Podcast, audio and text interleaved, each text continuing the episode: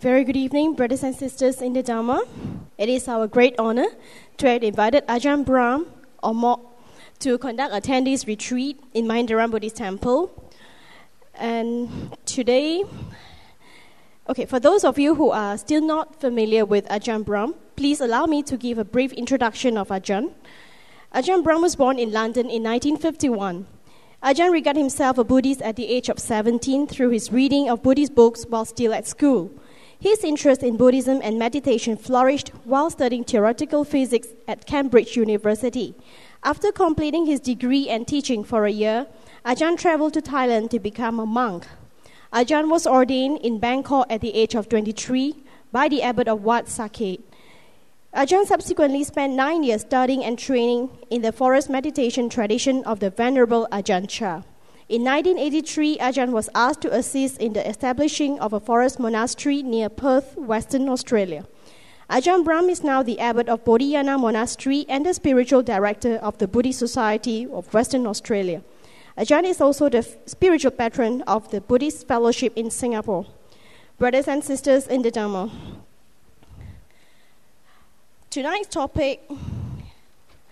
Tonight, Ajahn will enlighten us on the topic, bringing Buddhism into the 20th century. Supposed to be 21st century. That was a misprint. My apology. Okay. It just actually shows that it's so hard to bring Buddhism into the 21st century. We can't even put it on the posters. So we must be in the 19th century and trying at least to come into last century. But it's true that being a monk who travels the world, and especially living in Western countries, it's a great challenge actually to bring this incredibly powerful, wonderful teaching of Buddhism and actually bring it into a form, into a manner which people in our modern age can understand, accept, be inspired by, and practice for their betterment and for the happiness of their family and others. And obviously we're being reasonably successful in attracting even younger people. And as a monk, I have to be very, very careful to make sure we're always attracting younger people, because some of my older supporters, they're getting so old that when they die, they'll have no one to feed me. So it's important to have younger people as well. But no, that's only for fun. The point is that in some places, you only find old people going to temples. And if only old people are going to temples, I mean, where's Buddhism going to be in the next 20, 30, 40 years? So it is really important to bring Buddhism into the modern age, into the 21st century. And you know, it's very easy to do so. You don't really have to change Buddhism, because the basic original teachings of Buddhism are more than applicable to the modern age. Now, for example, this practice of meditation, I hope you know this by now, that in many universities of our world, they have meditation training. They call it mindfulness studies, and now you can do a PhD in meditation or mindfulness studies in Oxford. Now, that's how popular it's becoming. In fact, those people on this retreat, you're on the cutting edge of modern research. You are the people who are not just in the 21st century, but you're the forerunners of the 22nd century. Because meditation is a training of the mind, and even though this is original Buddhism, from the time of the Buddha, he became enlightened sitting under a tree, meditating. He didn't become enlightened reading a book. He didn't become enlightened surfing the internet. He became enlightened sitting down meditating. And modern people in universities, psychologists, psychiatrists, medical personnel, they're looking into this ancient practice of things like meditation and other Buddhist attitudes to life. And you know what they're finding? It works. It was a couple of years ago that the British National Health Service were doing some cutting-edge research into one of the diseases which is affecting the whole of the world, depression. I'm not quite sure in Malaysia, but I'm sure that in Malaysia, as well as many other modern countries, depression is one of the fastest growing debilitating diseases. And so a major health provider like the British National Health Service had to find how can we spend our limited amount of cash in the most productive way to help our population. And so they did research into three therapies: medication, the pills; counselling, sitting down with somebody and talking over your problems; and number three, meditation. And this was a huge clinical trial done under the most stringent research conditions. And they published the results a year or two ago. And the results proved very clearly medication had no significant effect. And the drug companies were very upset, but that was the finding. Counselling, what they call cognitive therapy, had an effect. Just talking over the problems when you get depressed with another person does help, much better than the pills. But the best of all therapies was, you know, meditation. It worked. And now, in the British National Health Service, the preferred treatment for anyone who comes into those doctors' surgeries or to those psychologists with depression is to meditate. Now this, of course, is state-of-the-art research. Finding out some of these ancient practices of Buddhism actually work. And that's why in my temple over in Perth, we get many people come to learn meditation sent by their doctors. And even that little green book which you've got at the beginning of this retreat, The Basic Method of Meditation, that is put in I don't know how many doctors, surgeries and dentists around Perth. There's a nice introduction on how to meditate. These things actually work, and they save the government so much money because depression costs a huge amount of money to the economy, to the health service, that really the government should be sponsoring these books. We're saving them money. They should even be sponsoring this retreat because they're saving the government money, because you're going to be far more healthier after coming to this retreat, and you'll be able to increase your productivity, strengthen the economy. And so really we should be getting a big grant for this retreat and even for this talk this evening. You also know that meditation was being used in British schools. I mentioned British schools because they're a little bit more advanced, unfortunately, than Australian schools. Because in British school, there's one school a couple of years ago, Wellington Public School, started teaching meditation once a week to every student compulsory, no matter what religion they were. And when the newspapers found this out, they interviewed the principal, the headmaster. Said, "What are you doing this for? Are you some evangelical Buddhist? Some born-again Buddhist?" Actually, all Buddhists are born again. Because we believe in reincarnation. So you can say you're a born-again Buddhist. But are you some crazy evangelical teaching meditation compulsory to all students? What are you trying to prove by this? And the headmaster said, "Look, here are the studies. Here is the research. It's been well known for so many years that when a person learns meditation, they train the mind. Number one, they can absorb information much easier. They can remember it much better. They could do their examinations and assignments with less stress. They perform better academically. And we've also noticed that just socially in their school, they get on better with their friends." Now that has been proven. In fact, my own experience with that is maybe about 15 years ago. One of my students in Perth, she was the deputy principal of a primary school. She would always teach year sixes in the primary school. And she invited me in to give a talk to that primary school, and I met the principal, and the principal was praising her because she would teach meditation every year to the year sixes. So everyone going through that school, when they got to year six, they would learn meditation. Because there were many Christians in that school, she would call it quiet time. Exactly the same thing as we say is meditation over here. You call it quiet time. Remembering to take Buddhism into the 21st century, you must always remember marketing. Remember marketing, 21st century tool. Take the product, it's a great product, but give it a bit of a new packaging to make it acceptable to modern people. So, because sometimes there's some people who say it's Buddhist, you think they're going to convert you. They say it's Christian, you think they're going to be converted. So, why waste these amazing teachings by calling it Buddhist or calling it Christian or calling it something else, when really it's for everybody?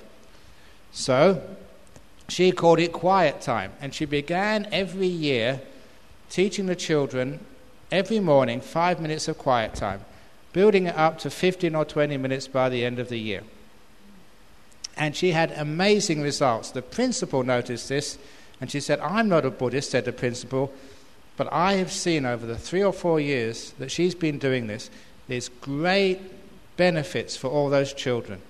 And even though that some of my, the parents of those children are very devout Christians and they object, I take them into my office and say, look, this is nothing to do with converting your children.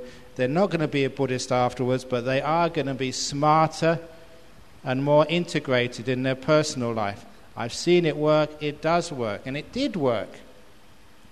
And in fact, I was telling a few people, telling Venerable Damarato, that in Western Australia, in high school, at the end of the year, this was year 12, because in Australian system, you finish school 1 year earlier than in the British system, but you do 4 years at university.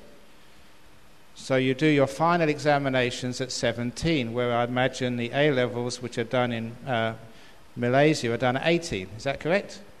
Yeah, I thought so. But at the end of the final year, when they do their leaving exams, the child who comes top in the whole state gets a medal. It's called the Beasley Medal.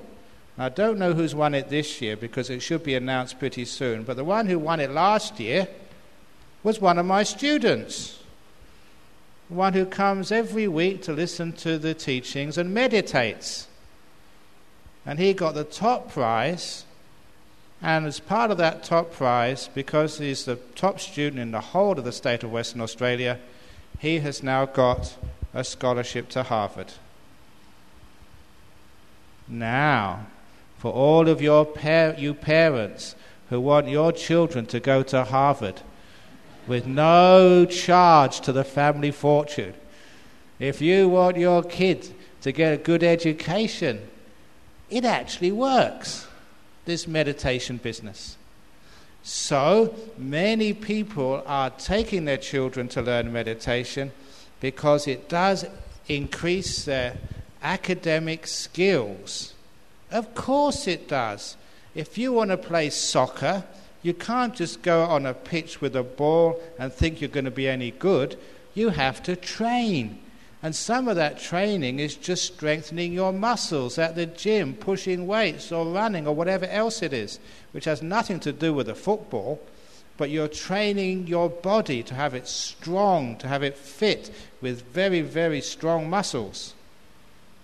And how do you think you can pass exams and have academic success if you don't train the muscles of your mind? And that's what meditation does. So because of that, one of the great ways of taking Buddhism into the 21st century is to focus on one of its core teachings, which is its meditation practice. And do you know, even there was one of the meditators at Harvard. She was doing research on meditation, and she was following meditators for 7 years. And part of her research, finding out how long they meditate every day, how often they meditate, and giving them psychology questionnaires to find out, whether they were more integrated, happy, had good relationships, felt depressed or suicidal, whether they felt good about themselves. All these questions to find out how happy they were, in their lives. But also, as part of the research, she would give them CT scans of their brain every year, just to see if it had any physical effect on your brain.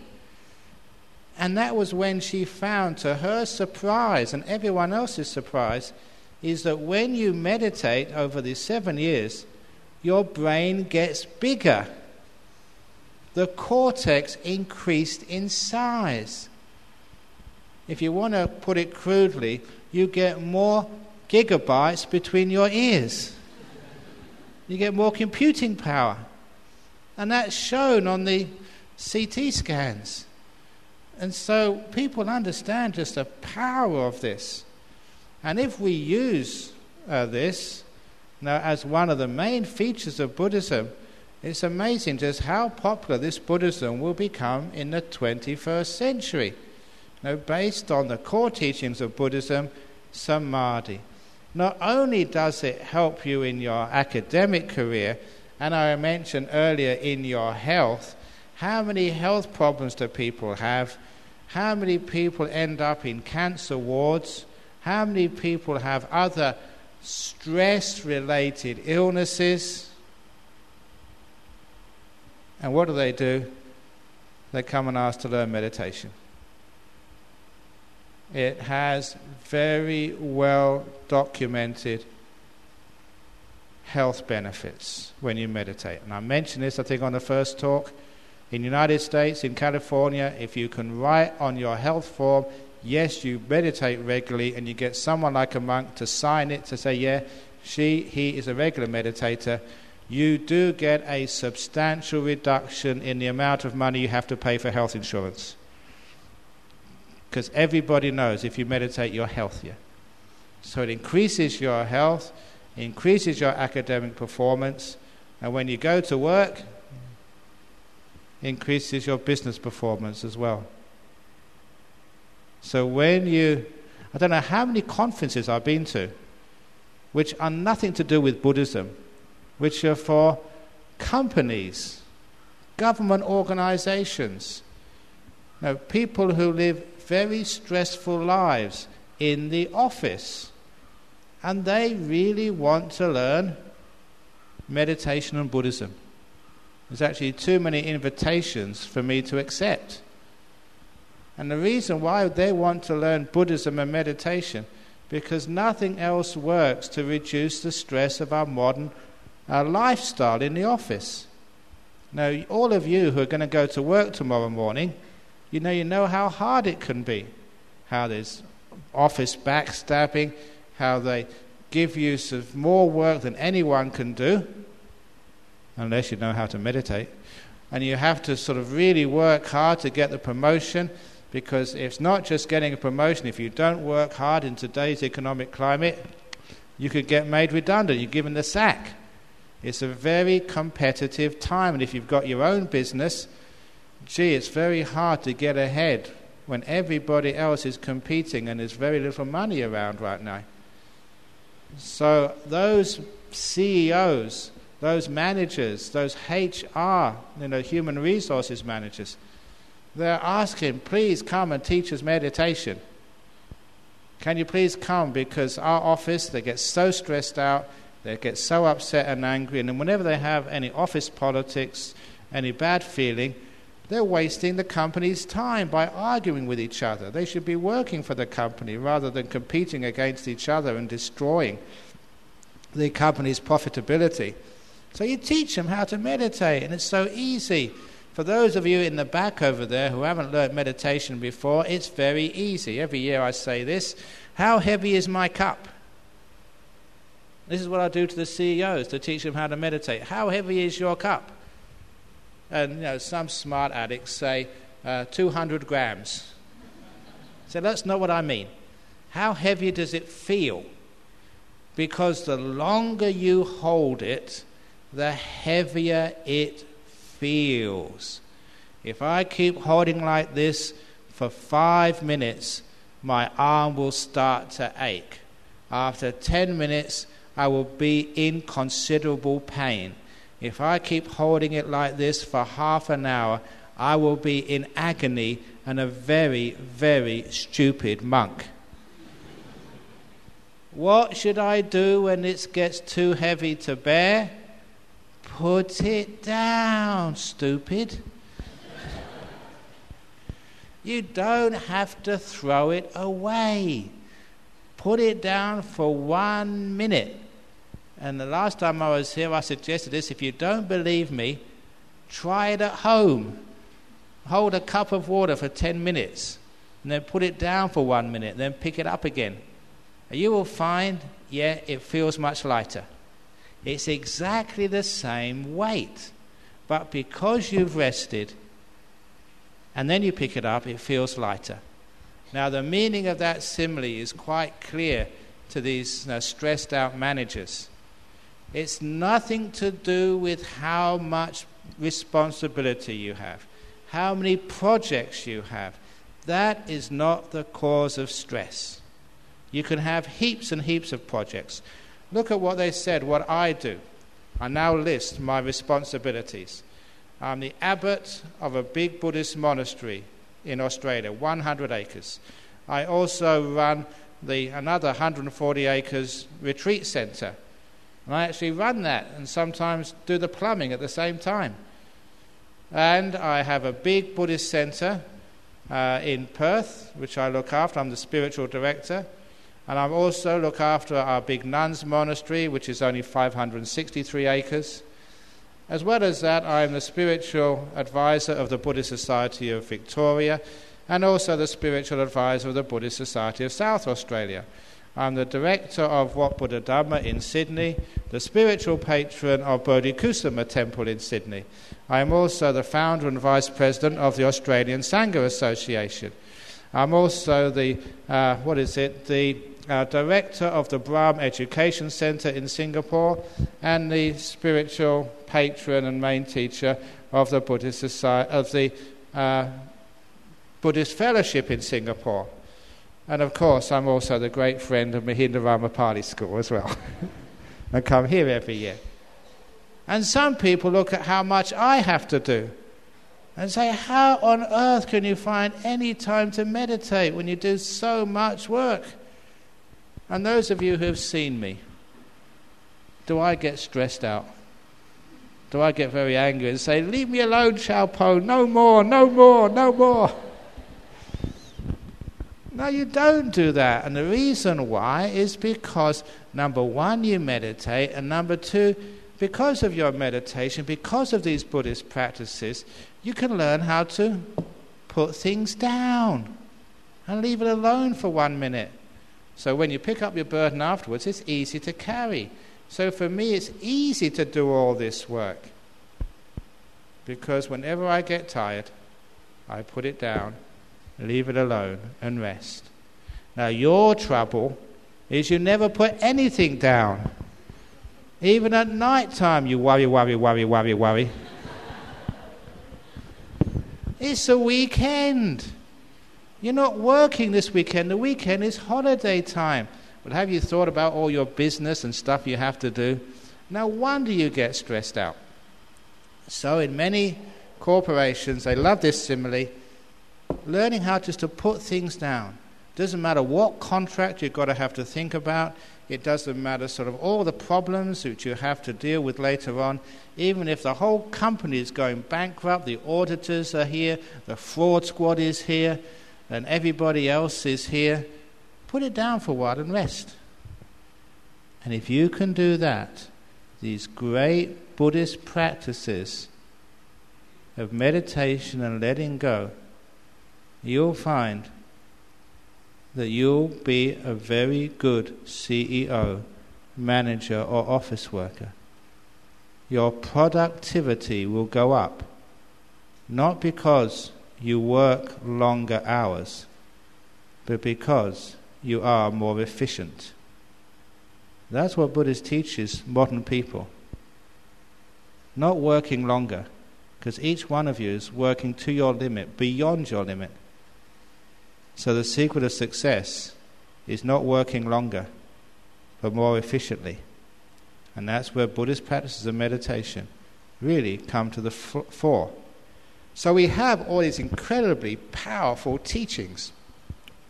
Even in psychology, sometimes people have all this grief and anger. Now they get very, very sad, when their loved ones die.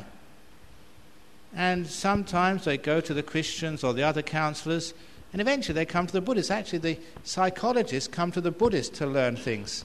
That's why I was also part of the, the Australian Association of Buddhist Counsellors and Psychotherapists. And there's so many counsellors and psychiatrists and healers who are Buddhist. You know why? Because as a Buddhist, traditional Buddhism, we can give you attitudes and teachings which are so applicable to the modern world that they work. A simple one. For the last year I was giving talks to disability services, to psychologists, I forget who else. And I was going along telling people an important thing to understand if you're in one of those healing professions. If you are a doctor, a nurse, a counsellor, psychologist, acupuncturist or whatever, please understand the role of such people is not to cure your patient. If you think your purpose is to cure your patient, many times you will harm them. The job of a doctor, a nurse, a counsellor, a psychologist, psychiatrist is not to cure, it is to care. Please put caring for your patient above and beyond curing them. Because what happens, say a doctor, they think that curing is the priority, is the main thing they should do. So sometimes at the end of a person's life, they go to such extremes trying to cure their illness. They put that patient through so much unnecessary suffering, and it's a terrible ending for them. When really all they need is not to be cured, but to be cared for. If you go to hospital or go to see your GP, and he doesn't just try and cure you, but cares for you, then you're a very, very fortunate person with a wonderful GP. Too often, when our healing services thinks their only job is to cure you, and they forget about caring, sometimes they harm us physically and psychologically. But imagine if the doctors, nurses, psychologists say, the main thing I'm going to do with you when you come in with your cancer, when you come in with your broken leg, is to care for you first and foremost, then there will be just as much or probably even more curing. And also, if the cures don't happen, and if you are to die, you will die in a wonderful, caring environment. In some hospitals in the West, it's all about curing and not caring. So they give you all the best medicines, the best surgical procedures, the best of everything, except there's no one there to hold your hand and just talk with you and care for you. For Buddhism, it's so clear. Compassion is the most important thing. Curing is second priority. Now those are the sorts of attitudes which when we teach them, people said, oh yes, why didn't we think of that? And it makes the whole situation of health, of dying, healing, it puts it in a much better context. There are some doctors who have come to me because they're my students, and especially when they've lost their first patient. They're trying to heal them, and they die. and they get so frustrated and they feel so guilty. And I said, look, it's obvious that as a doctor, as a nurse, as a carer, you won't always be able to stop the process of death. So if you think your job is to cure, many times you will feel a failure because you haven't been able to fulfill your goal of curing. But if you think your main job is to care, you never need to feel a failure as a doctor, as a nurse, because caring is always something you can do. Curing, sometimes you can't do. That's why caring is the main priority. So as a Buddhist, we teach all our doctors and nurses, when you go there into that hospital, remember your main priority is not to heal the disease. The main priority is not to cure the cancer. Your main priority is to care for that person in front of you. And if you can do that, you will never feel a failure as a doctor. If that person is going, going, going, you make them die in the most beautiful way, feeling cared for, feeling loved. And you always feel a success. And I know this, as a side effect, you'll find you do actually cure more people, because compassion and kindness have a huge therapeutic value. Everybody knows that. They keep on forgetting it. So that's why sometimes things like foot massage or Reiki actually work. Whether it's anything, physical to it, I don't care. Whether it is some energy from some devas coming down into you, I don't care. What I do know, if someone is massaging you or spending time with you, they're caring for you. And caring has a huge therapeutic impact on your health. So those of you here who are doctors, nurses, psychologists, or whatever you do, please remember that your main priority is not to cure but to care. And when you start putting that across, people think, wow, this Buddhism is actually helping the problems of the 21st century. It is relevant. I've already started with the meditation, and now this is coming on to the great wisdom teachings of Buddhism. Buddhism is always very practical. One of the problems which we have as Buddhists of taking Buddhism into this 21st century is literally focusing on all of our strengths, which are the things which 21st century people really want to hear. That is why I think, I'm not sure if it's a question time or one of the talks which I gave, I think it's a question time. Somebody asked me, now how can we make Buddhism relevant to teenagers? Remember the answer to that question I gave? What are teenage boys really interested in? Teenage girls. What are teenage girls really interested in? Teenage boys. So we wanted to teach them a way so that these Buddhist teachings can be relevant to them. And you heard what I said in that question time. When I went to a youth camp, just to teach for a couple of hours in Singapore, and there were the boys and the girls, and they were just, maybe it's Singapore, Malaysia. The girls were on one side, the boys were on the other side. They weren't sort of integrating it, but I exploited that. Remember, I asked the girls, what do you like about a boy? What makes a boy attractive to you? And the girl said, he's a good boy, he's virtuous, he's kind, he's trustworthy. And that was something which you don't hear in the advertisements on the TV. On the TV, to be attractive, you've got to be good looking, sort of clever, speak, really sort of good ways of speaking, and wear expensive clothes and be really tough. But in real life, apparently that's not what turns girls on. They want someone they can trust, who's kind, who's good. It's the virtue is what you want. And then I asked the boys, what do you like about a girl? And they were basically saying the same thing. Virtue, goodness, trustworthiness, reliability, turning up on time to dates or whatever, being someone they can look up to. That is what makes you attractive. So now we say, how can I teach precepts to our kids? You say, if you keep 5 precepts, that's worth, as a girl, that's worth 12 Versace dresses. It makes you attractive. So that was a way of presenting Buddhism. Now, basic teachings of virtue, which sometimes people say it's such a hard thing to teach our younger generation, you know, to be good. How can I teach my kids to be good kids? Again, you have to have a marketing angle.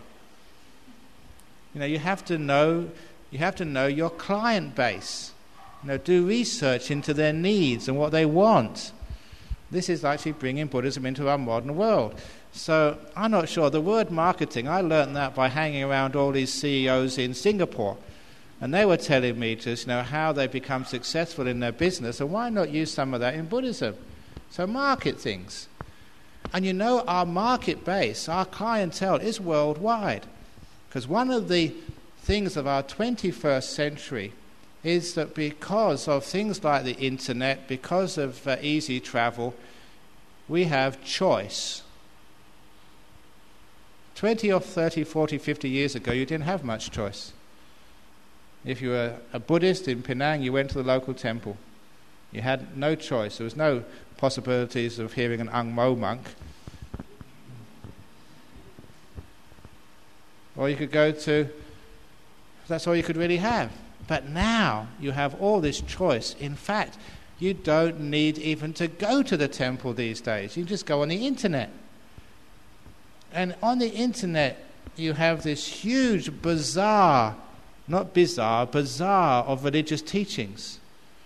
And you know, one of the wonderful things we did in Perth to innovate about 10, 15 years ago, we decided to elect as our president, of our lay president of our committee, a young guy. I think he was only about 23 when he became president. And that was done on purpose. He had hardly any experience, but he was a good man, but he was young. And he was the one who started up our website. It cost us a lot of money because he told us this is not the leading edge of technology, it's called the bleeding edge of technology. It cost you a lot of money because you went down avenues which didn't turn out to be very good and very expensive, but nevertheless, you know, he started it all. Which means that all of the talks which I give in Perth are put straight on the internet, on YouTube. And just last year, this was last May, our IT man on our committee told me we'd reached over the 1 million mark, and 1 million meant over 1 million whole talks had been downloaded in the last 12 months. That's a Dhamma talk like you're hearing now. 1 million, the whole talk had been downloaded. And now, I was a theoretical physicist, I know my mathematics, so I did a calculation. And that means 1 million of my talks every year are heard. That was 12 months ago, it's probably more by now. Which means that, because they're 1 hour long, it means averaged over 1 year at any moment, like right now, there are 141 people in the world listening to Ajahn Brahm giving a Dhamma talk. At every moment of the year, on average, 141 people are listening to a Dhamma talk just by me. That's a huge amount of teaching getting out there into the world. And some of those teachings are reaching places they shouldn't reach. Now, the Islamic Republic of Iran, people are downloading the talks and listening to them. So you can see what's happening over there. When you actually use our modern technology, you give a talk, and it's exactly the same effort if you give a talk and one person listens, or 100 people listen, or 100 people listen, and you put it on the internet. And the best thing about that is that people don't have to come to the temple. Many young people, actually middle-aged or old people, they don't like coming to the temple because they don't know what to do. Should you bow? How should you sit? What should you do? And they're always really scared when they go out of the donation box, which is always by the door when you go out. On the internet, you don't need to have donation box. And best of all, you know, if you're actually in a hall, sometimes people feel a bit afraid of walking out. But if you're on the internet, it's so easy. You just delete, and no one knows about it. So you can listen to these things in your bedroom. You can listen to these things in your car on the way to work, and many of you tell me you do that. And because of that, you put it on the iPod, and sometimes people tell me they have about 150 talks of mine on the iPod, which means whenever they get stuck in the traffic, they can listen to a Dhamma talk. Now that has had a huge effect on helping people's lives.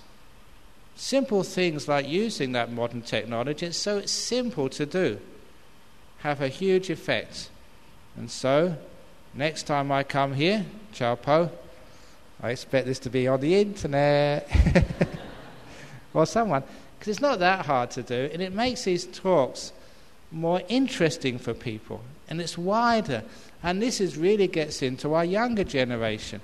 And many of you parents who think, I really want my children, you know, to get more interested in Buddhism and to become better kids and even get them into meditation. But you try getting your kids to come to the temple. No way, Mum. Sometimes you have to bribe them, and that's the only way you can get them to come here. But on the internet, they love that internet. That's their home. That's their area. That's where they play around. And if you can actually teach them how to use the internet to listen to the Dhamma, it's amazing. You get these amazing kids who never go to the temple but know more Buddhism than you do. Isn't that wonderful? So by using modern techniques, modern ways, we are bringing that Buddhism into the 21st century. And what most modern people, they don't like, they're not really all that comfortable with all the ceremonies and the rituals which have accumulated in Buddhism over the year. And to be able to bring Buddhism in the 21st century, those rituals are helpful, but they need to be explained, such as, why do Buddhists bow 3 times? Do you know why they bow? What's the benefit of bowing? The benefit of bowing is, if you bow a lot, it exercises your tummy muscles so you don't get so fat. No, that's not also what it is. When I bow, I've got to explain to people, to bring this Buddhism into the 21st century, I have to explain, especially to Westerners, say, why are you doing that? Explain it to me. And why does it work? What's the benefit of this? And I said, when I bow, this is how I was taught by Ajahn Chah. When I bow to a Buddha statue, for the first time, I bow to the Buddha. And to the Buddha is what that represents to me. And to me, now, the Buddha represents the virtuous, compassionate one. So actually, I usually bow to virtue first of all. And the second time I bow to peace. And the third time, I bow to compassion. Virtue, peace, and compassion. So that's what I bow to. So when the first time I bow, I'm thinking of virtue. I worship virtue. I've seen its benefit to myself and to others. By virtue means, you know, being kind to others and being kind to yourself, doing good things in life, being generous, helping out, not getting angry at other people, not cheating them, not lying. That's virtue. And because I've seen the immense value of virtue in my own life, and as a teacher of many years, seeing how it's just raised people's lives up and giving their happiness back. You know, when they stop drinking, you know, when they stop playing around with other people's husbands or wives, you know, when they stop lying. That virtue makes people just so strong, happy, with a wonderful sense of being at peace with themselves. And I've seen how it's helped people so much. It's so easy for me to bow my head down. Virtue, I worship you. And it reminds me of the value of virtue. So if you bow down, and the first thing when you bow down you think of virtue and how important it is, it means that because you're valuing virtue, you become a more virtuous person. You're remembering how valuable goodness is. So you become a better and better person. And then the second time I bow down, I remember peace. Especially the peace of meditation. or the peace between good friends who've settled arguments, the peace in the world which gives us freedom to come and go without fear. Peace is such an important, valuable thing. So when I bow down the second time, I remember peace. I raise peace way above my head by putting my head on the floor. Think what a wonderful thing peace is. And because I remember how valuable it is, I cultivate more peace in my life. And whatever peace I have, I care for it and guard it like a valuable jewel. And wherever I see an opportunity to make peace in this world, I will work as hard as I can to create that peace.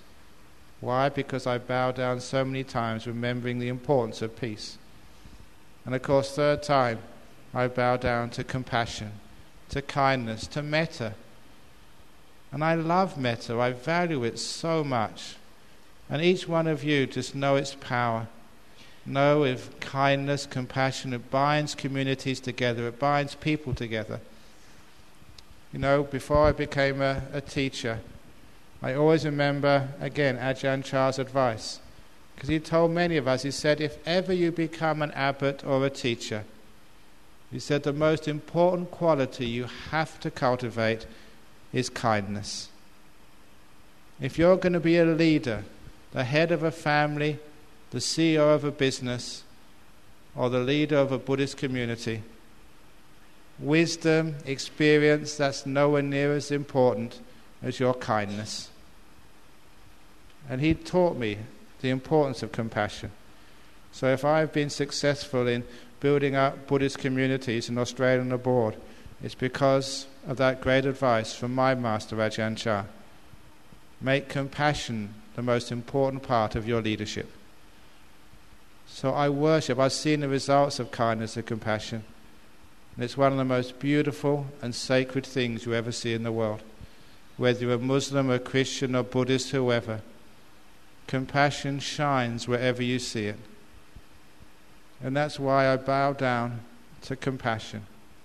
And when I bow down, I remember the importance of compassion. It helps me become a more compassionate person. So every time I bow down to three times, I do it to virtue, peace, and compassion. It means I'm strengthening those qualities in myself. And I bow down again, they get stronger because I remember their importance. And that means a little ritual which sometimes people do automatically becomes a training for me. I can see the benefit of it. I'm mindfully remembering those qualities and they grow, stronger and stronger. So you're taking this Buddhism, which, you know, you may have bowed so many times and never understood why the hell you're doing it. Now you know why. So it helps. So you tell your children why you do these things. So all the rituals which sometimes you've been doing for generations, Buddhism is going to really grow in the 21st century, which actually is growing very, very strongly, understand why we're doing these rituals. You know, these rituals all have a meaning. That's why they've been there for such a long time, but we've forgotten those meanings. So you have to let everybody know why we do these things. And then when you understand why, these are brilliant teachings. And you can see that all the things I've said so far are practical. They make people better people. They give you more harmony in your family, more success in your business, more health in your life. So the religion is not just being some theory of what's going to happen to you after you die. It's going to be something which affects everybody's daily life in a very positive way. And as I said, our modern world has choice. Just because you were born in Penang, it doesn't mean you have to be a Buddhist. Just because you're born in London doesn't mean you have to be a Christian. Now we have this wonderful choice in our world, and people do exercise that choice. And they have the opportunity to read and see things from other religions. Recently, that one of my followers in Perth, he's only about 24, 25 years of age, he told me that, you know, he's now a confirmed Buddhist, but his younger brother is a Catholic. and his younger brother was going to confirmation when he's being confirmed into that religion. So it doesn't matter that, this guy is a Buddhist, his younger brother is a Catholic. It was a big day for his younger brother. He wanted to go to support his younger brother. So he went to the church as well. And as soon as the priest saw him, he said, "I don't care if you call yourself a Buddhist, if you're coming to this function, you have to go to confession first." And he thought, is there anything wrong with going to confession as a Buddhist? Of course there's nothing wrong. So he went into the box. You know, they have this box with, you know, the person doing the confessions on one side, the priest is on the other side. So he went into the box. He was a Buddhist, but he didn't mind. He could confess anything. But before he could confess, he looked in at the priest. And so the priest, who was waiting for the next person to come in the box, he was reading a book. And he looked over just to see what book the Catholic priest was reading. And he looked over and saw it was called Opening the Door of Your Heart by Ajahn Brahm. It was my book. So you see, this is our modern world. Catholics read Buddhist books. We all read each other's books. So we can all have the wonderful thing of choice. Now, if you're going to be able to compete, and it really is like, you know, competing in the market of religions, and that's basically what it is, because when you've got choice, you've got so many products on the supermarket shelf, Catholicism, Anglicanism, Jehovah's Witnesses, Islam and all the different brands of Islam, Buddhism, Mahayana, Theravada, Vajrayana, Sufism, Zen, free thinking. I think, gee, what am I going to choose? So there's no reason why, no, we can't actually make that Buddhist brand far more popular. Because, as people in Singapore have been telling me, our product is such high quality. But for many years, where we've been lacking is the marketing. You know, we've got the best computer, say, but we don't sort of advertise it in such a way that people even look at it. So to bring Buddhism in the 21st century, we've got a great product, beautiful virtue, great compassion, very powerful rituals. But what we're lacking is presenting it in such a way that people find out and they think, like many Australians have said, "Wow, this is amazing. Why haven't you told me about this before?" This is actually what happens with Buddhism. Even recently, the Australian plumber who was doing all the plumbing at our retreat centre, just before he was finished, he said, "What is Buddhism anyway?" He'd been working to build a Buddhist retreat centre. He wanted to know what Buddhism was. So we gave him a copy of Opening the Door of Your Heart and also Introduction to Meditation, or The Basic Method of Meditation. 3 days later he came back and said, "I just realised I've been a Buddhist all along, but no one told me." So he got another convert. He wasn't a convert. He'd already been a Buddhist. He never realised it. And there's so many people like that. So really there's a huge number of people out there in the world, even here in Penang. If they could hear good Buddhist teachings, they would think, "Wow, I want to go do more of this. This is the product for me. This is the path I want to go on. It's practical, it makes sense, it's kind, it's inspiring. Yeah, I want more of that." And that is what's going to be taking Buddhism into the 21st century. We don't need to change the teachings. They're great already. It's just marketing it. We don't need... One of the other wonderful things we can do is, I mentioned yesterday, all this so-called division between the different types of Buddhism. For me, and I'm sure Kai-Si will agree, that's just ridiculous. The divisions are just... We wear different colour robes and that's about it. And so it's wonderful to take Buddhism into the 21st century, for all our different traditions, Mahayana, Theravada, Vajrayana, to all come together we share so much which is in common that we can stand up here on a stage as a common front.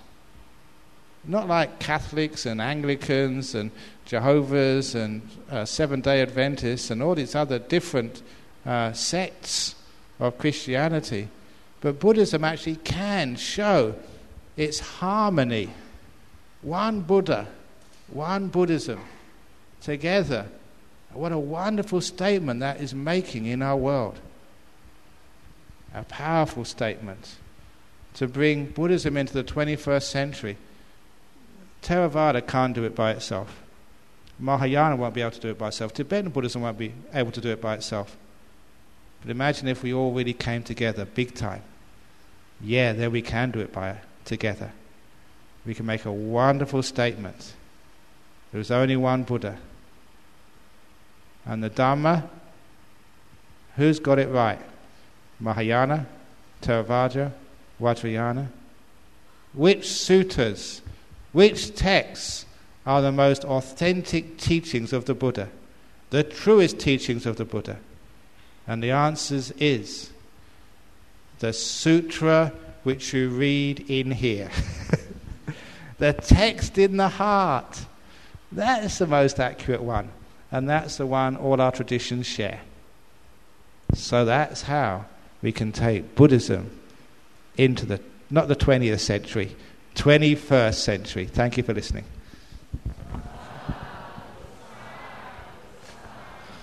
Very good. So nice to see a few starters from the kids there, because you are the 21st and 22nd century kids. So, any questions about this evening's talk before I go into the box? Okay, I better keep these ones first of all. The box questions come next. There you go. Very good. Okay, so some of these questions I think maybe from 2 days ago, maybe even from the 20th century. Can mental this is a great one.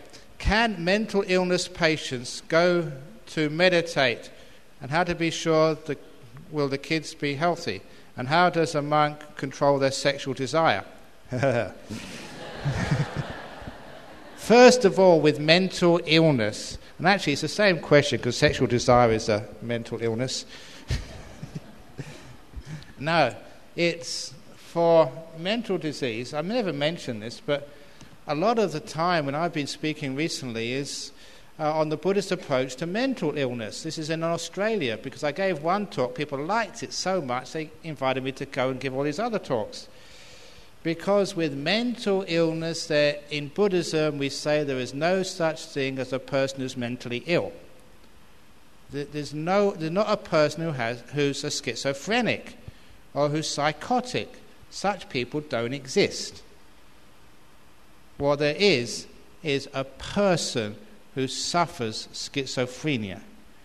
There is a person who has bouts of psychosis.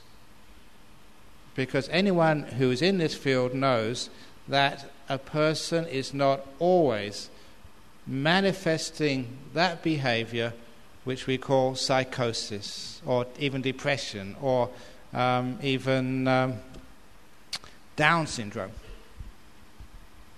What there is people who exhibit these.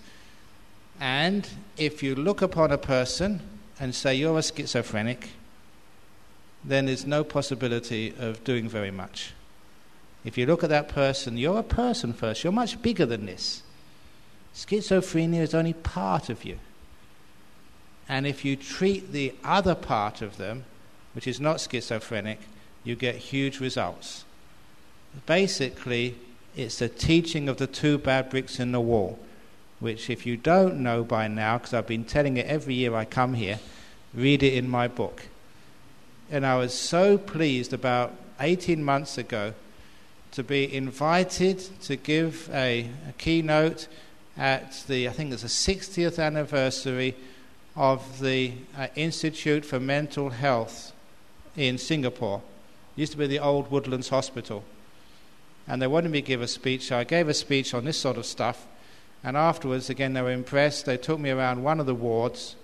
And actually, the person who was running the ward was a Christian, but he said, "Don't tell anybody, I really like your talk, can you give the ward a Buddhist blessing?"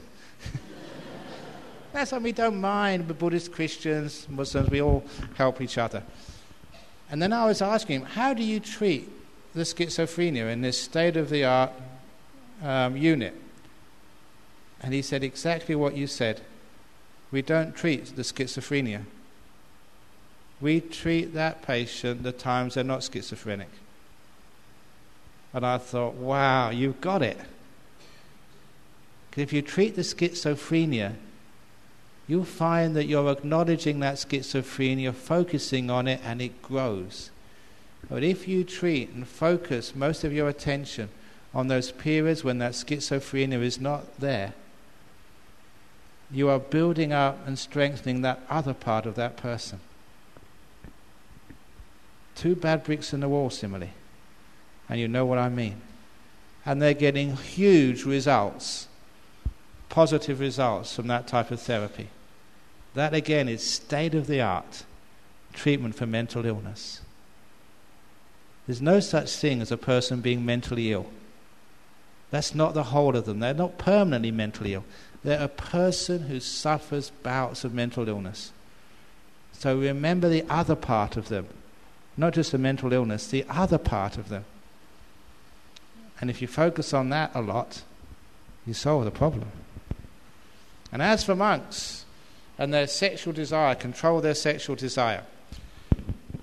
First of all, you look, sexual desire, what is that really all about? A lot of it is fantasy. That's actually why we have holy water. You know, sometimes that, I was asking about some of these rituals. You see even down below there, the priest every lunchtime sprinkles people with holy water. So what the idea of that is, because sometimes you get girls, very pretty girls, come with all their makeup. When I sprinkle holy water, I sprinkle lots on them. So all their makeup starts to drip off. So you see what they really look like, and that's the end of your sexual desire.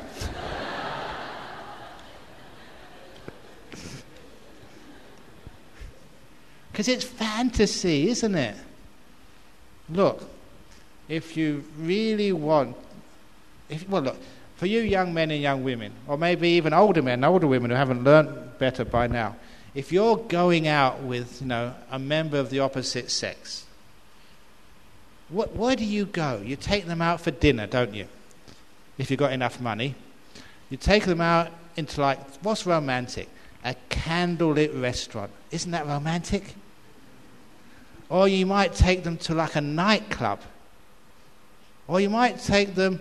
Now, if you're in the West, it's always romantic to have a walk by the river under the moonlight. That's really romantic, under moonlight. Now, a long time ago, I figured out why these places are romantic. What's common between the candlelit restaurant, under the moonlight by the river, or in the nightclub?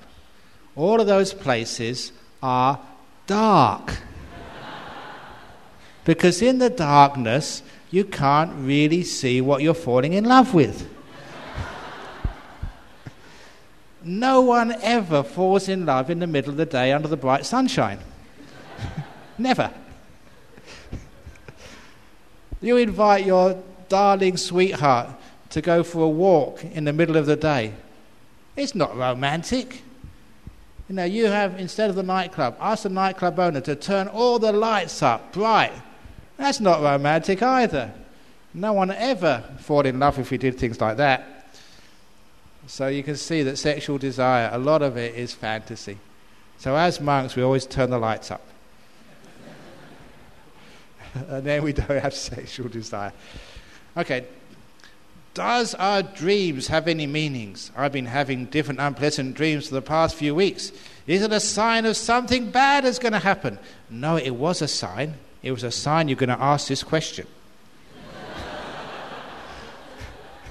And you see it's worked. You've asked this question. No, that sometimes people have good dreams. Sometimes people have bad dreams. And most of those dreams have no meaning whatsoever. They are just dreams. That's why we call them dreams. They're not real.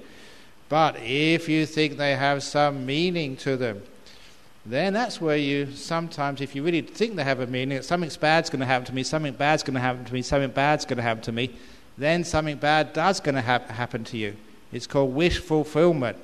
If you believe those dreams, then of course you make them happen. So, have you ever dreamt of falling in love and marrying a beautiful guy or a beautiful girl? And what happened? You married your wife. You married your husband.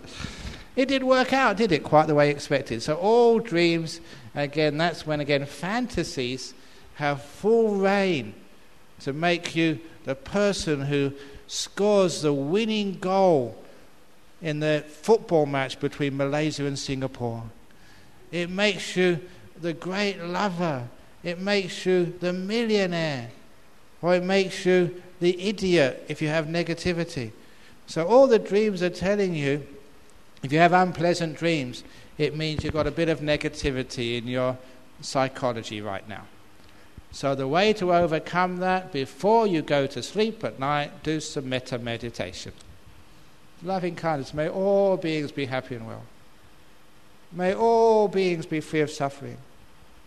May I be happy and well. May I be free of suffering. What I do, very quick, when I go to bed at night, the last person I see before I go to sleep is me. So I say, good night, Ajahn Brahm. Have a nice sleep. See you in the morning. Good night. That's how I do loving kindness to me. I know when I wake up in the morning, guess who I see? It's me again. Hi. Have a wonderful day. Great to see you again. Now that's not being crazy. That is positive psychology. You try that when you go to bed tonight. Say, good night, me. Have a great sleep. See you tomorrow morning. Bye. What should we do when we can't escape from the people who like to talk bad gossip about other people? Okay, then you can't escape when you like to talk bad gossip about other people. When they stop talking, you pause for a while. This is a great psychological tool which you'll learn in Buddhism. It's all about mindfulness. So they go, gossip, gossip. Have you heard about so-and-so, what she did? She's a really bad person. She did this, she did that. And when they finish, pause, don't say anything.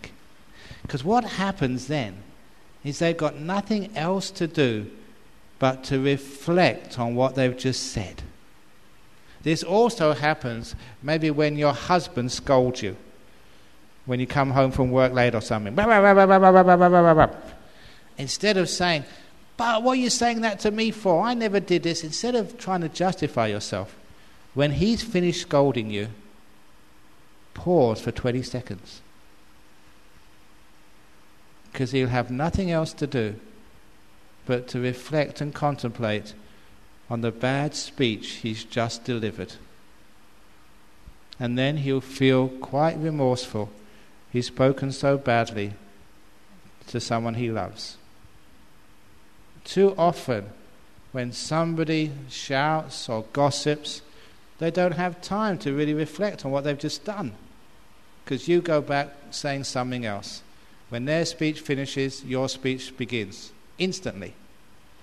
So when they're gossiping, pause. Give them a time for them to see what they've just said. And it has amazing effect. You don't need to tell them. You just have to give them the chance to see for themselves. That's an interesting way of dealing with it. Dear Ajahn, noble silence and letting go, relaxation is very important. What I notice is those who are chit-chatting away are more relaxed than those who maintain noble silence. Are we too addicted to our habitual living? It's okay to be noble silence as long as you're not doing it like a control freak. Then it's not noble silence, it's like stupid silence. Because if you're going to be silent, you should be relaxed enough to be silent. But if you're really tense when you're silent, of course, that's not noble at all. So if you are going to be silent, just relax into the silence. And that's much more relaxed than those people who talk and chit-chat. Because if you talk and chit-chat, if your mind is working that hard that it moves your lips, when you sit down to meditate, your mind is still going to be working. People who chit-chat, when they're supposed to be keeping quiet, will find their mind wandering and thinking when they sit down. You can't see that, but I know that. So those people who relax into noble silence, who don't talk outside, they find it far more easy to get into deep meditation when they sit on their cushion or chair. So those people who haven't got deep meditation yet, don't think, oh, I can't meditate. No, the reason is because you can't keep quiet.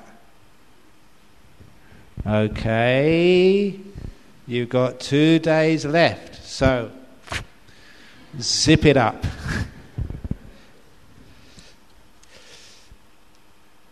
Is it only humans can get enlightened? What about other beings in other realms? Are they able to gain enlightenment? What about dogs? Can dogs get enlightened? What about chickens? Because chickens sit for hours without moving on their eggs. Can they get enlightened? What about water buffalo? If you ever look at water buffalo in Asia, they're just so peaceful. They just walk around and nothing bothers them. That's why in Thailand someone asked Ajahn Chah, look, those water buffalo are so serene and calm. Are they close to being enlightened? No, said Ajahn Chah, they're just dumb. So animals have a hard time being enlightened. But they can certainly make good karma, as I suggested the other day. But as for other beings, devas can become enlightened. That's why that sometimes that these heavenly beings listening to Dhamma talks, because they too like to listen to a Dhamma talk every now and again. And sometimes a wonderful thing is said, and it works. One of those stories, and this is a great story for the lay people to listen to and for the monks to reflect upon. This is the lay follower Sopaka. Once there were these two monks and they were just walking from place to place, and when it came close to the Wassa, the rains retreat, they came to this very nice place by a river. It was a very nice place to practice, but the nearest person to the river was this lay supporter, Sopaka. And as soon as she saw the monks, she invited them, please monks, stay for the rains, for the retreat. Now I'll get my husband to build you a hut each, a simple hut, and I will cook food for you every day, because I'm a devoted Buddhist and I want to help you monks become enlightened. So I will cook, and also don't waste time doing your washing your robes, leave it for me and I'll even do the washing, and I'll clean your huts, I'll do everything. So you can just meditate all day and all night for those 3 months. So the monks thought, wow, this is a good deal. We accept. So for 3 months, those monks live in ideal situation, meditating and walking. And this woman just cleaned and scrubbed and cooked for those monks. Many years later, she died. And she was reborn in the Tawa Tingsa realm. And when she was reborn in the Tawa Tingsa heaven, because she was a really good girl, a really good Buddhist, she started thinking, I wonder what happened to those two monks which I looked after for the Wassa. And she found them in the heaven realm below her. They were born in the realms, I think, the four great kings. I forget what they were, Yakas or Bhutas or something, but anyway, they were one lower than she was. So she thought, my goodness, I washed and scrubbed and cooked for these scallywag monks. They must have been sleeping all day for those 3 months, because look at me, I've got into a much higher rebirth than they have. So she went down to that realm, she found those two monks and she scolded them. You lazy, good-for-nothing monks, I'd expect that at least you get into a higher heaven realm or be a stream winner or an arahat. After all I did for you, I would love to have 3 months just to meditate by myself, and you just got to this lower realm and I'm in a higher realm than you. What the heck were you doing? And it's interesting because one of the monks felt ashamed, and they say that he roused his mindfulness. And in Pali, mindfulness doesn't mean just being aware of the moment, it's remembering all of your teachings from the past. And that was enough to make him leave that world, I think, become a once returner and get reborn in the Tusita realm. He actually got a stage of enlightenment after being scolded by a woman. So the next time you see a bad monk, scold him. You might make him in a state of enlightenment. So, because sometimes people think, no, we can't scold monks, it's bad to scold monks, and so you're afraid of scolding monks. But there was a case where a woman scolded a monk and helped him get to being a once returner. And as for the other monk, oh, he was just a hopeless case. Oh, that's just a woman, go away woman. And he just wouldn't listen to her. And so he remained in that lower heaven realm. And that was Sopaka's story. So yes, you can get enlightened as a deva, or you can increase the stages of enlightenment. And it's also, and I'm saying this carefully, as lay men and lay women, as devoted disciples of Buddhism, please, it's all right, it's acceptable, it's actually helpful. The right time and the right place, if you see any monk or nun misbehaving, please tell them. That was done in the time of the Buddha, and it's very helpful. So it gives the monks and nuns some feedback. Otherwise, sometimes there may be good monks, but you just don't know, because you're not being told.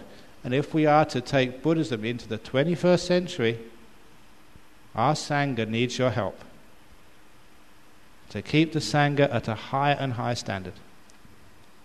And if it's a good monk, they'll accept your admonition. What is Buddhism and Ajahn's view towards mercy killing or euthanasia? As this one Sri Lankan man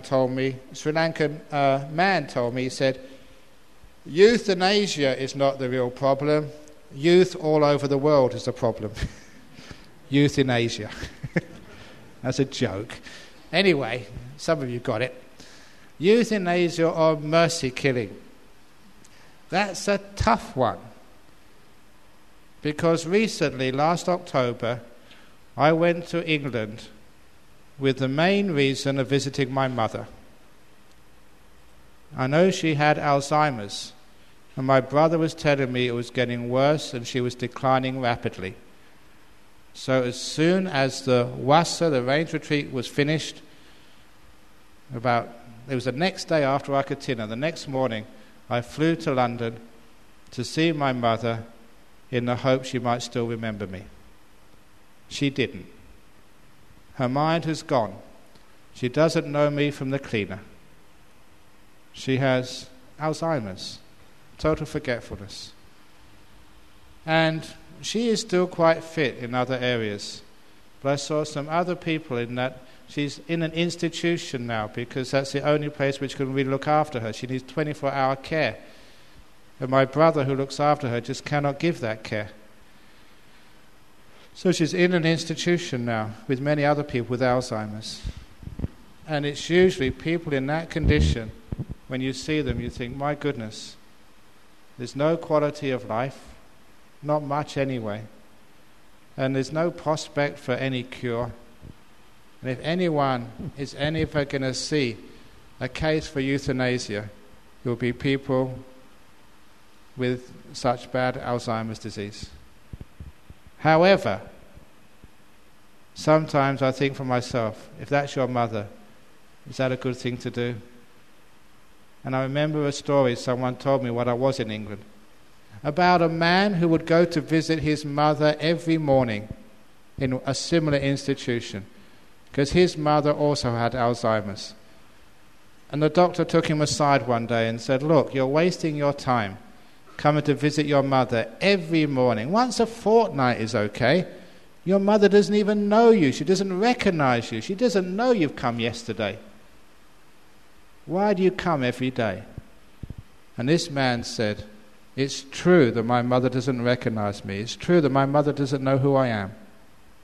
But every morning I recognize my mother. Every morning I know who she is. That's why I come every day." And I thought, what a wonderful attitude that is. That's the Buddhist attitude. It doesn't matter if she doesn't recognize you. You recognize her. And that's the reason to go. So, as far as euthanasia is concerned, I can understand why a person decides to take euthanasia. If they decide with kindness, with wisdom, with compassion, there is a case for that. So as a Buddhist, I would not recommend it, but I would not ban it either. And I give people that freedom of choice. But to make sure that that freedom of choice is within limits, so they're not acting heedlessly, depressed, or through other sort of stupid desires. And I think really that's going to happen in many countries in the world if it hasn't happened already. People are going to be given that freedom because as medical science increases our longevity but does nothing for our quality of life, the question is going to become more and more common. And of course you all know what happens even in hospitals in Malaysia, that sometimes the nurse does give the extra dose of morphine. They know they're killing their patient. Euthanasia happens, but it's not acknowledged. And sometimes when things happen like that, they're not acknowledged.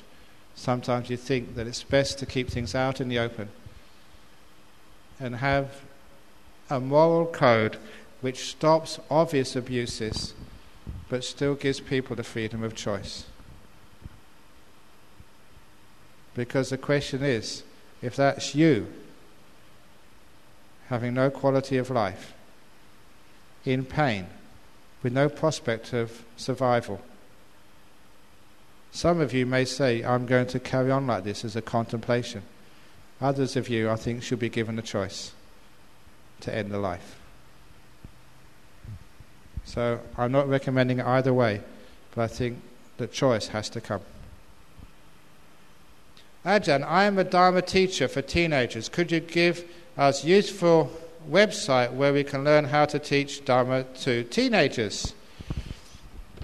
I think just Google in Buddhism teenagers, because there's a heap of information out there. And once you get one site, you get another site and another site and another site. Go to youth groups, Buddhist youth groups, and find out what they're doing. And the great thing with the internet, you don't have to travel to all these places to get the information. Just go on the internet and find out from different places what they're doing and how they're innovating and how it's working. So that's the way to do it, by doing research on the web. "I have a good friend who is in depression. He used to practice meditation. How can we help him come out from depression? Metta. If it is very deep depression, as one psychiatrist told me, there are some depressions which are so deep, I forget what the word was, actually you do need some medication. That's the only way to come out of the deeper depressions. Well, the National Health Service in Britain was just doing the average sort of depressions.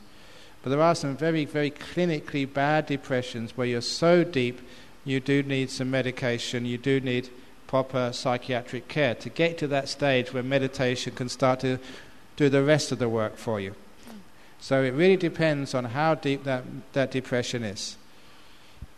Seek the advice of the psychiatrist or the psychologist and eventually use that meditation as certainly part of the cure back to so-called normality.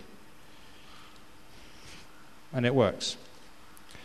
But do a very soft meditation, not the very hard Vipassana where you have to get up early every morning and you have to sit, walk, sit, walk, sit, walk, no matter what, because that just makes you more frustrated and depressed. The meditation would be a very soft and easy, gentle, encouraging meditation. That's why metta is one of the best. What is the difference between deep meditation and the jhanas? One of the differences is, as a monk, one of my rules is I cannot tell any of my own attainments. That's against the eighth Parjitya. So you may hear me, I never say, when I had this jhana, or when I got that jhana. So one of the ways I get around that is by saying, when I had a deep meditation, which could mean anything. So that's one of my skillful means. Is it okay to do Reiki? Yeah, there's lots of leaves on the paths outside. Get a rake and clean them up.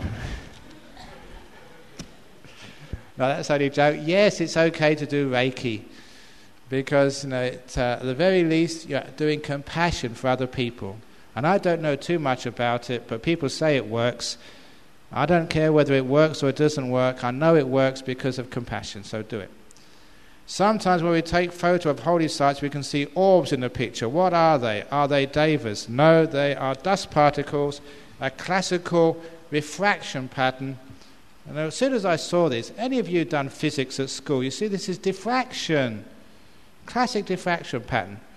And what really was the convincer for me, when you go on the internet and Google in ORBS, you will find that some of those patterns appear on photographs taken in pubs in England, in bars, in nightclubs. You find them.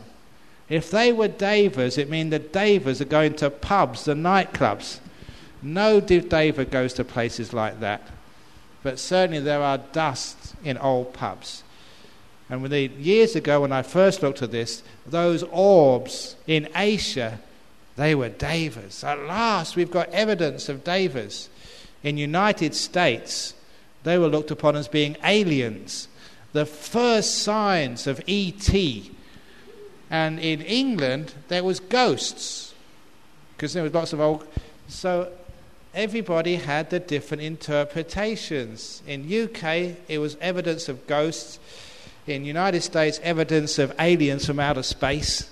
And in Asian Buddhist countries, devas. We have evidence of devas now. The science tells you it is dust particles. The light from the flash at the front of the digital cameras. If you look at the old cameras, the old analog cameras and the digital cameras, the flash is further to the front. So it does illuminate dust particles in front of the lens, where the old cameras would not. And it's a classic diffraction pattern from dust. There's so much dust around, which is usually in the old places, especially in India. You know how much dust there is there. That's why you get lots of deva lights in India. Because dusty, that's all. Regarding meditation, what must we do if complex thought arises? Must we keep on putting back our concentration or allow our thoughts to lead us? If complex thoughts come up into your mind, one thing which I suggested to one young man in the interviews, try and find the space between the thoughts. Just like, listen, when I am speaking, there are spaces between my words. Now I spoke like that just so you could make it very clear there are gaps between my words, but even in ordinary speech there are gaps between my words. If when you're thinking you notice the spaces between your thoughts, start noticing them. They're always there. And then because you notice the spaces between your thoughts, those spaces grow because they're more interesting. And they literally crowd out the thoughts from your mind. It's a very skillful technique when you've got lots of thoughts to learn how to let them go. It's called in Buddhism substitution, focusing on something else.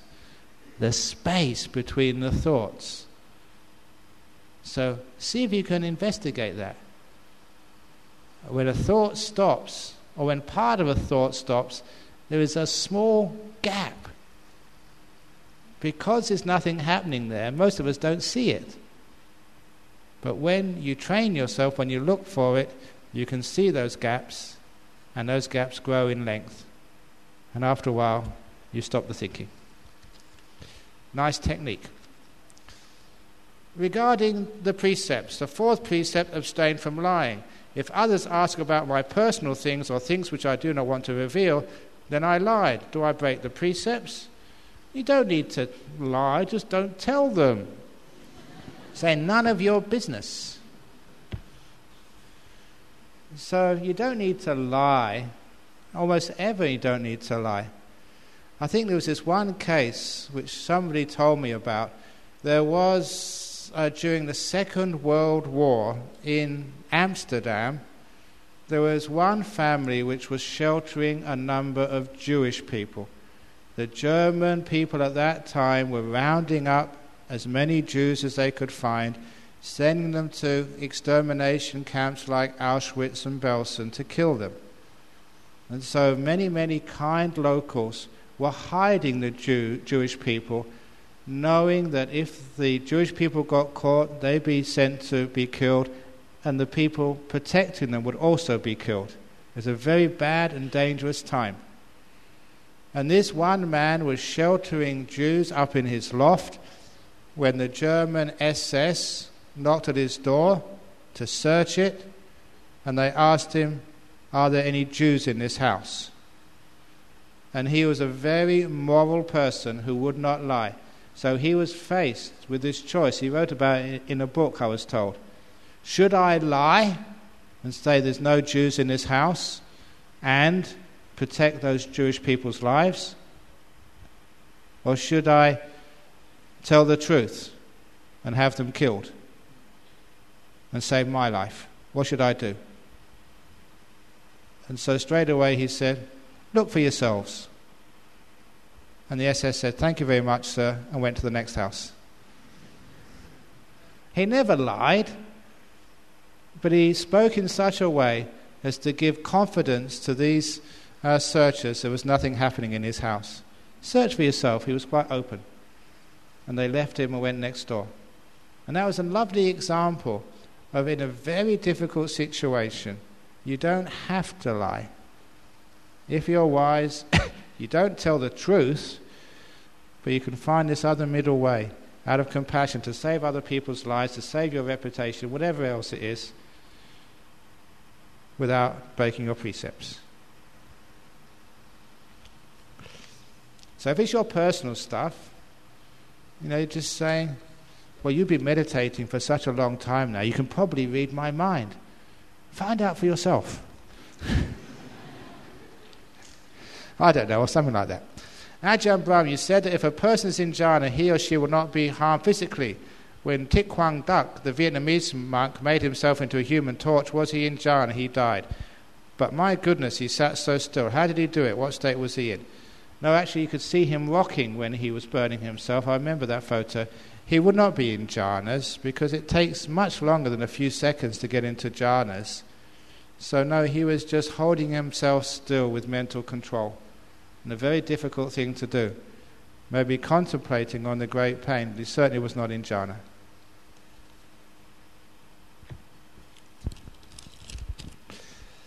If one parent is in a coma and doctor recommended to stop the life support system, and if one agreed with the decision, has one committee weighted karma of killing one's parents?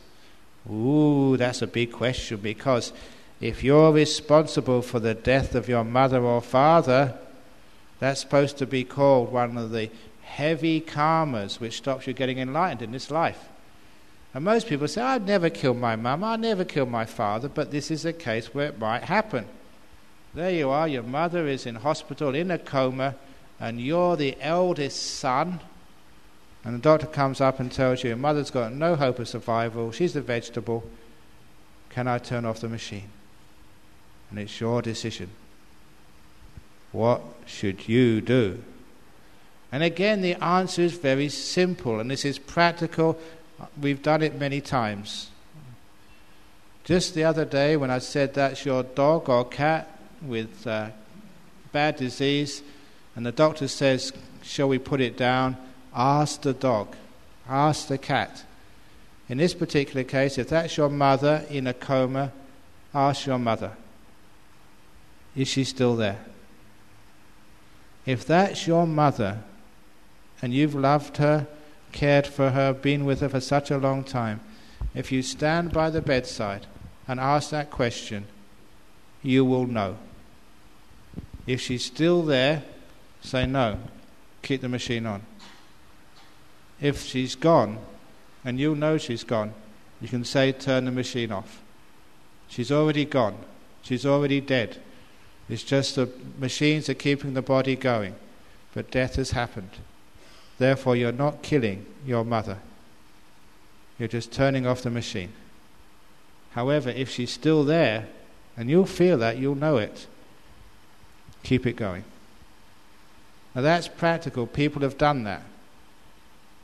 Remember this one lady over in Thailand. I've been going to visit her mother. She had the old mad cow disease eating up her brain for many years in hospital. I went to visit her many times because her daughter actually asked that question, and every time the daughter went, I went there, as obviously she was still there.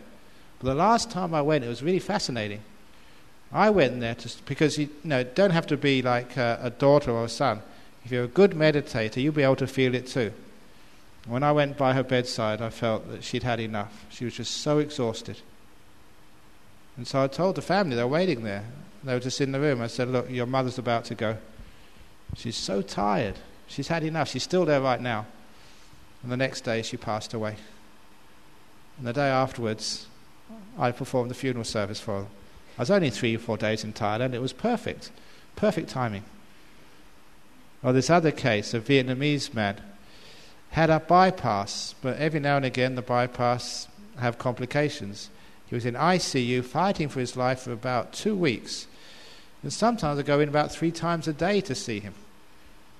But all the time, you'd feel that he was getting stronger, and then he'd have a relapse and get weak again. And he was a fighter. He was in coma all the time, but you could feel that.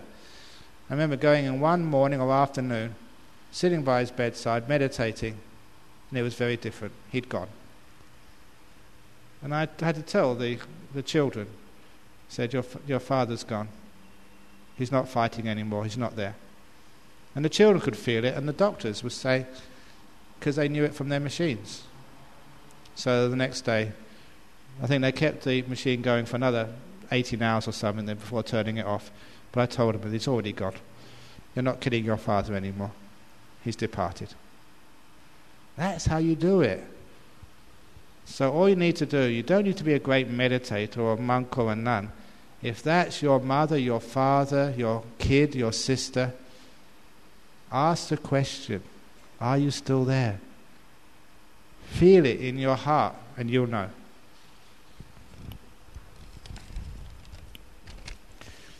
Dear Ajahn, can you kindly explain why our Lord Buddha's heads looks different from all of us? Sorry to say, like just came out of hair salon. Is it because he's enlightened that he got this type of formation? Thank you.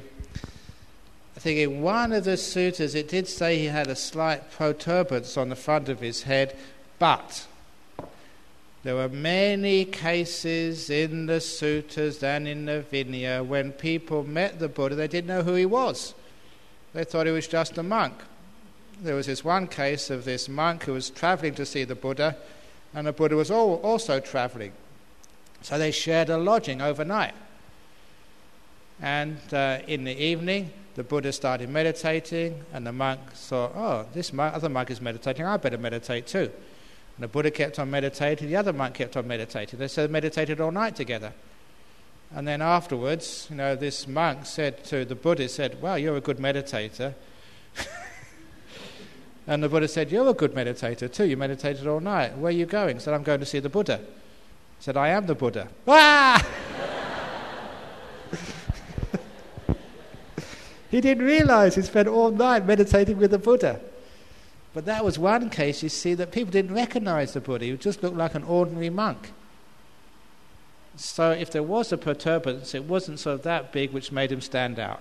However, I remember when we made our Buddha statue for our monastery in Perth, we said, look, let's bring Buddhism into the 21st century. Let's have, like, you know, a flat head, you know, just with just bald, you know, like a monk really would be. And the artist in Thailand said, I can't do that. Because if it was like a flat head, it could be any monk. No one would know it was the Buddha. So these days, we have these, you know, either flame in time or a bump on the top of the head, and its main practical purpose is to point out like a sign, this is the Buddha. And that's all it really serves. Like a mark, a sign on it, that this is a Buddha. But the Buddha never looked like that. Just like I remember as a kid watching these movies and documentaries of Jesus Christ. And in those movies, Jesus Christ always had blonde hair and blue eyes. He was a Caucasian in the movies. You remember that. And everybody knows that Jesus Christ was an Arab. He was born in Palestine.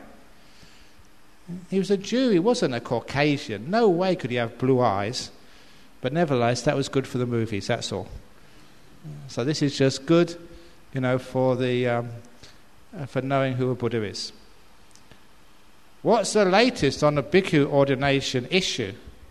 It's sort of settling down, but it hasn't fully settled down yet. But we're making it there. So that's, if you want to hear more about that, have a look on the internet. But I'm still alive, so are the bhikkhunis. Okay. Trespassers will be converted. Is this an original Ajahn Brahm quote? And the answer is yes. Because this is when we. This is on a sign outside of our retreat centre. Now, that wasn't where it originated from. When we first bought our land for our monastery in Serpentine, just outside of Perth, the fence was just like a farm fence, just like barbed wire. And I think some thieves went in to steal something. So we never had any money for a real sign. So being a bit of a joker, you know, I wrote out a sign, and it started off as trespassers will be prosecuted, which is a normal sign. But I thought, look, Australian burglars, they're not scared of that. How can I keep real Australian burglars out of my monastery? And I realised they weren't scared of prosecution, but they were really scared of being converted. So that's why I put on the sign, trespassers will be converted. Unfortunately, that sign got stolen. But later on, when we were making a sign for our retreat centre, I was just joking to our builder that this was the sign, and so they made that sign up at their expense. So that one of the signs outside our retreat centre is, I think, meditation retreat centre, trespassers will be converted. And that will keep out all unwanted people. So yeah, it was an original Ajahn Brahm quote. Oh, what's the other thing?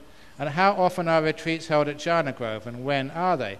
Look on the internet and you'll find all that information. Because actually I don't know, I forget. In meditation, can you advise on how to deal with a partial shutdown of the body? Whilst meditating, it felt as though most of the body had disappeared except for an ache in the leg. Then it all got quite a bit brighter and I felt as if I was being lifted and crushed at the same time. All the while, I don't think that hearing completely shut down either. And when the light subsided, the ache in the leg was still there. Short of amputation, that's always a good try. Is there any other way? Someone's got a sense of humour. Well done. I find moving the offending leg at that stage means starting from square one again, and it does seem like the same limb gives trouble on the next sittings. Thank you very much. I think I answered this question in the interviews, but if you do have a pain in the leg or in the arm during the meditation, it really is disturbing you, then you can move it. Move it carefully, mindfully, slowly. You don't get back to square one. You only go back to square one if you started off at square two. If you're at square 32, you go back to square 31. In other words, you just go one or two squares back. You don't go right back to the beginning.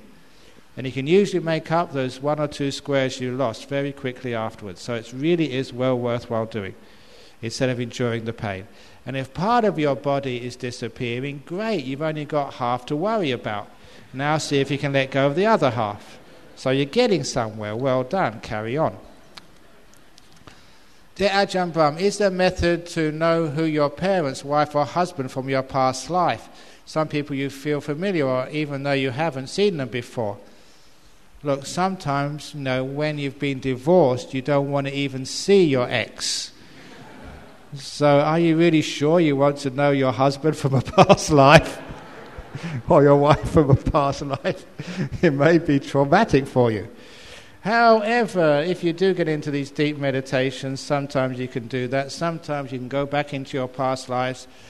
And once you go back in your past life, then you can actually recognize the traits of that person you were married to before and maybe recognize them in this life. So that can be done, but really, do you really want to do that?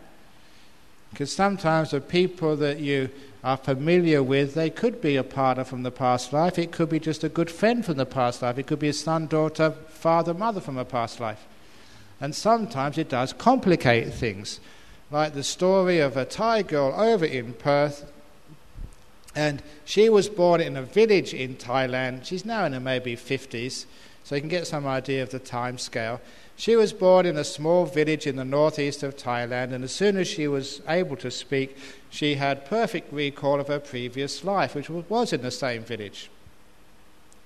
And her father in this life was her nephew in the previous life. So she was born as her grandniece or something. Granddaughter. So from the previous life, her son was now, one of her sons was her father, in this life. So she was her own granddaughter. So born in the same family. Her problem was, well, first of all, everyone accepted who she was. She was this old lady reborn. The problem was that the headmaster of the village school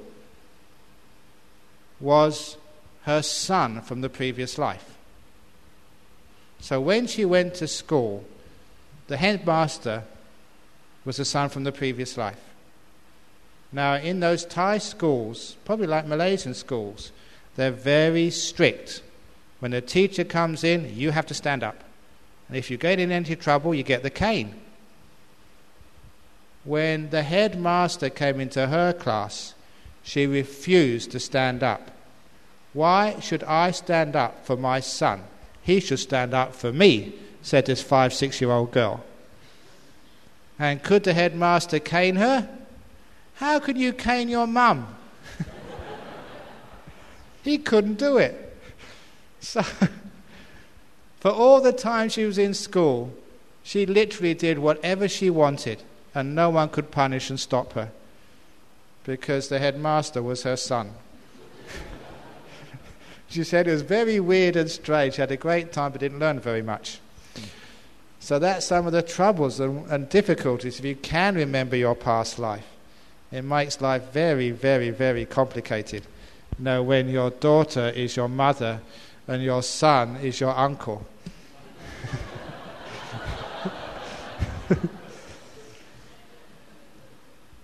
Next question. Buddhists are usually associated with meditating and chanting. You've already explained the reasons and benefits of meditation. How about chanting? Again, the original meaning of chanting was that's what people would do to be able to memorize the teachings when you didn't have books, you didn't have CDs, you didn't have internet.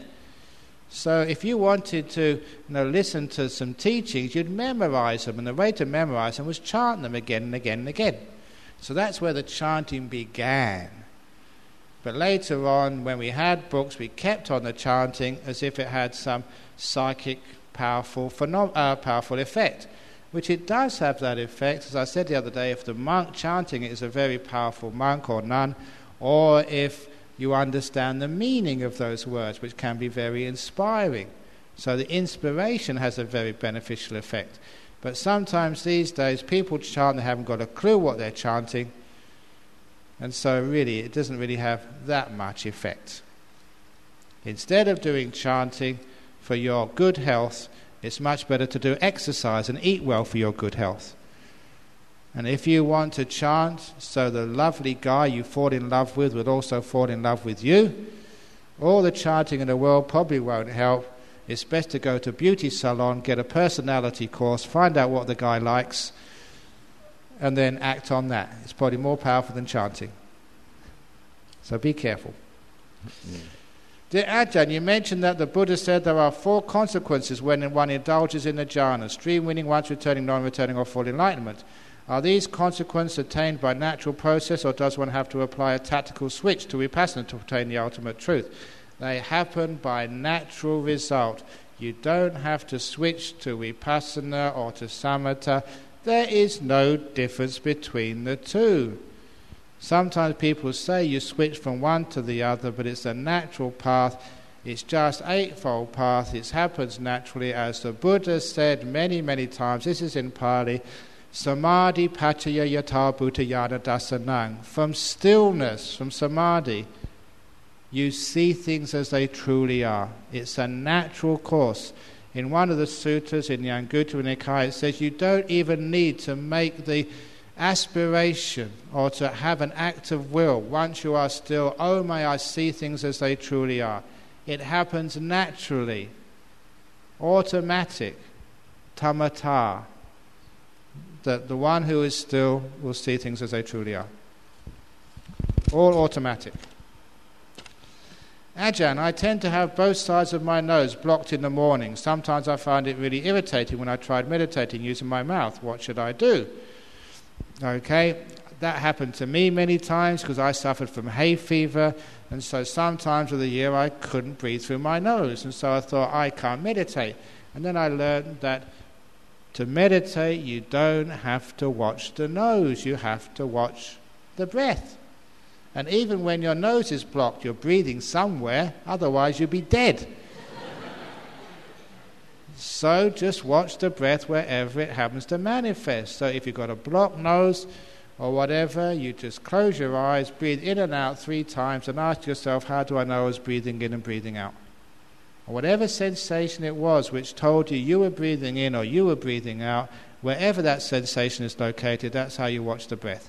Naturally. Are husband and wife encouraged to sleep in separate rooms? If they snore, yes. But, no, if you're keeping 8 precepts, maybe. But if it's, in daily life, of course you sleep in the same room. So it's not encouraged, not encouraged. It's none of my business. I should have said that to begin with. Why Venerable Bahia is the fastest enlightened monks?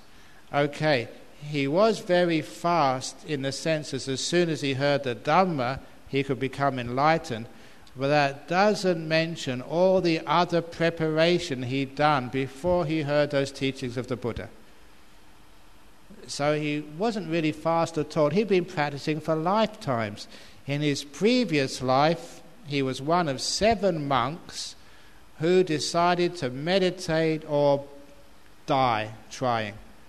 So they got a ladder, they climbed up to a peak of a mountain, and they threw the ladder away. There was no going down again. They were meditating on the top of this mountain, or they would die. A couple of monks became enlightened, one became an anagami, and I think Bahia, did he become a stream winner? But anyway, he had to get reborn in this next life. So that was his previous life. He made a lot of progress in his previous life before he met the Buddha. Could any of you do that? Are you really that willing to become enlightened? You go up, a ladder, you go to the top of the Petronas Towers, throw the ladder down and say, I'm going to sit on top of here until I die, or else. So that's the sort of person he was. So it wasn't that he came from nowhere and just managed to find the Buddha, and the Buddha taught him, and suddenly he was enlightened. There's a lot of work done before that. Since becoming a monk, are you still subject to normal types of dreams or nightmares? How sophisticated have your dreams become? I'll tell you one of my lovely dreams many years ago. I had this dream. These are the sort of dreams a monk gets. I don't mind telling you these things. I was dreaming about having this psychic battle with a Hindu. And we were flying through the air, zapping each other, flying here and zapping this and zapping that. Wow, it was like just one of these video games. But that was just because I'm a fun monk, because I like having fun.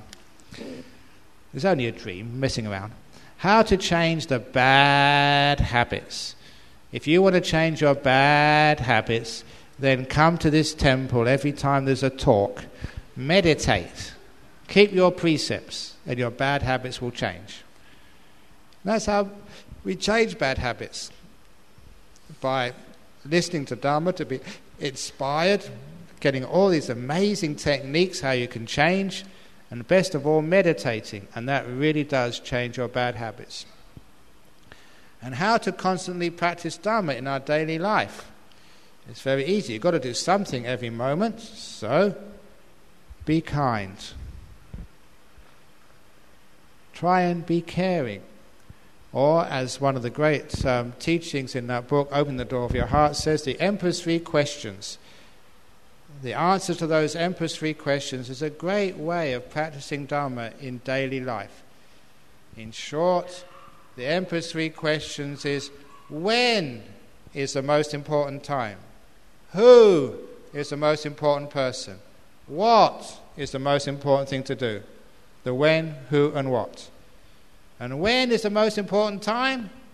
Now. So if you want to practice Dhamma in the daily life, make now more important. When's the best time to say sorry to your wife? Turn around and say it. When is the best time to say how much you love your parents? Now. Because the moment goes. So the most important time is now. Who is the most important person? Don't say yourself. That is the wrong answer. For those of you who've read the story, it's a great answer. The most important person is the one you're with, whoever that happens to be. That is brilliant, deep teachings. So whenever I'm talking with you, in this moment, you are the most important person in the world. Not anymore. No, you're the most important. But what it means is that you're connecting with the person. I know sometimes after I give these talks, I've got good energy tonight, but sometimes after I give these talks, I sit down there and you come up talking to me and I'm tired. But if you come up to talk to me, doesn't matter how I feel, you are the most important person in the world for me. And I really try and practice that. So I think hopefully you feel that I'm really paying you attention and respecting you.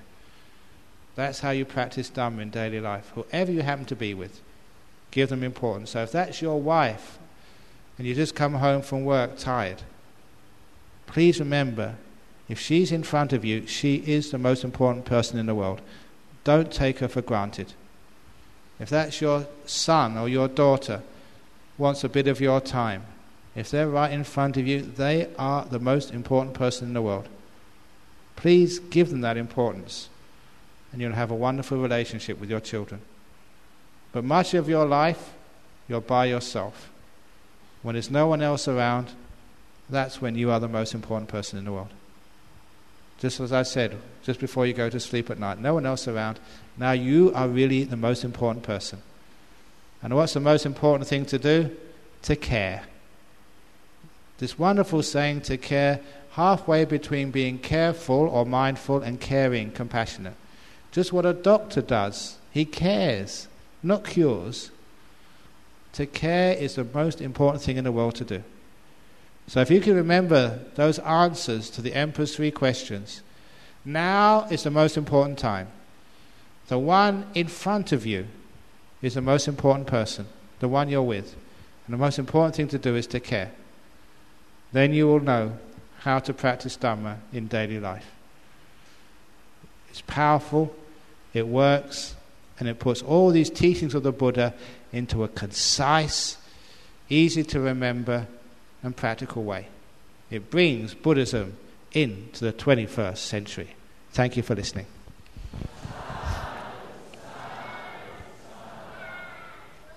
Very good.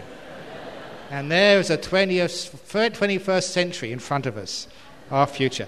These questions I'll answer tomorrow. These questions came today, but I really had to catch up on the questions from yesterday. So now we can do the sharing of merits.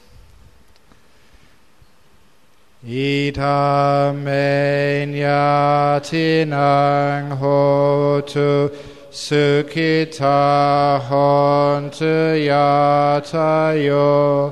Idam enyatinang hotu sukhita hontu yatayo. Idam enyatinang hotu sukhita hontu yatayo.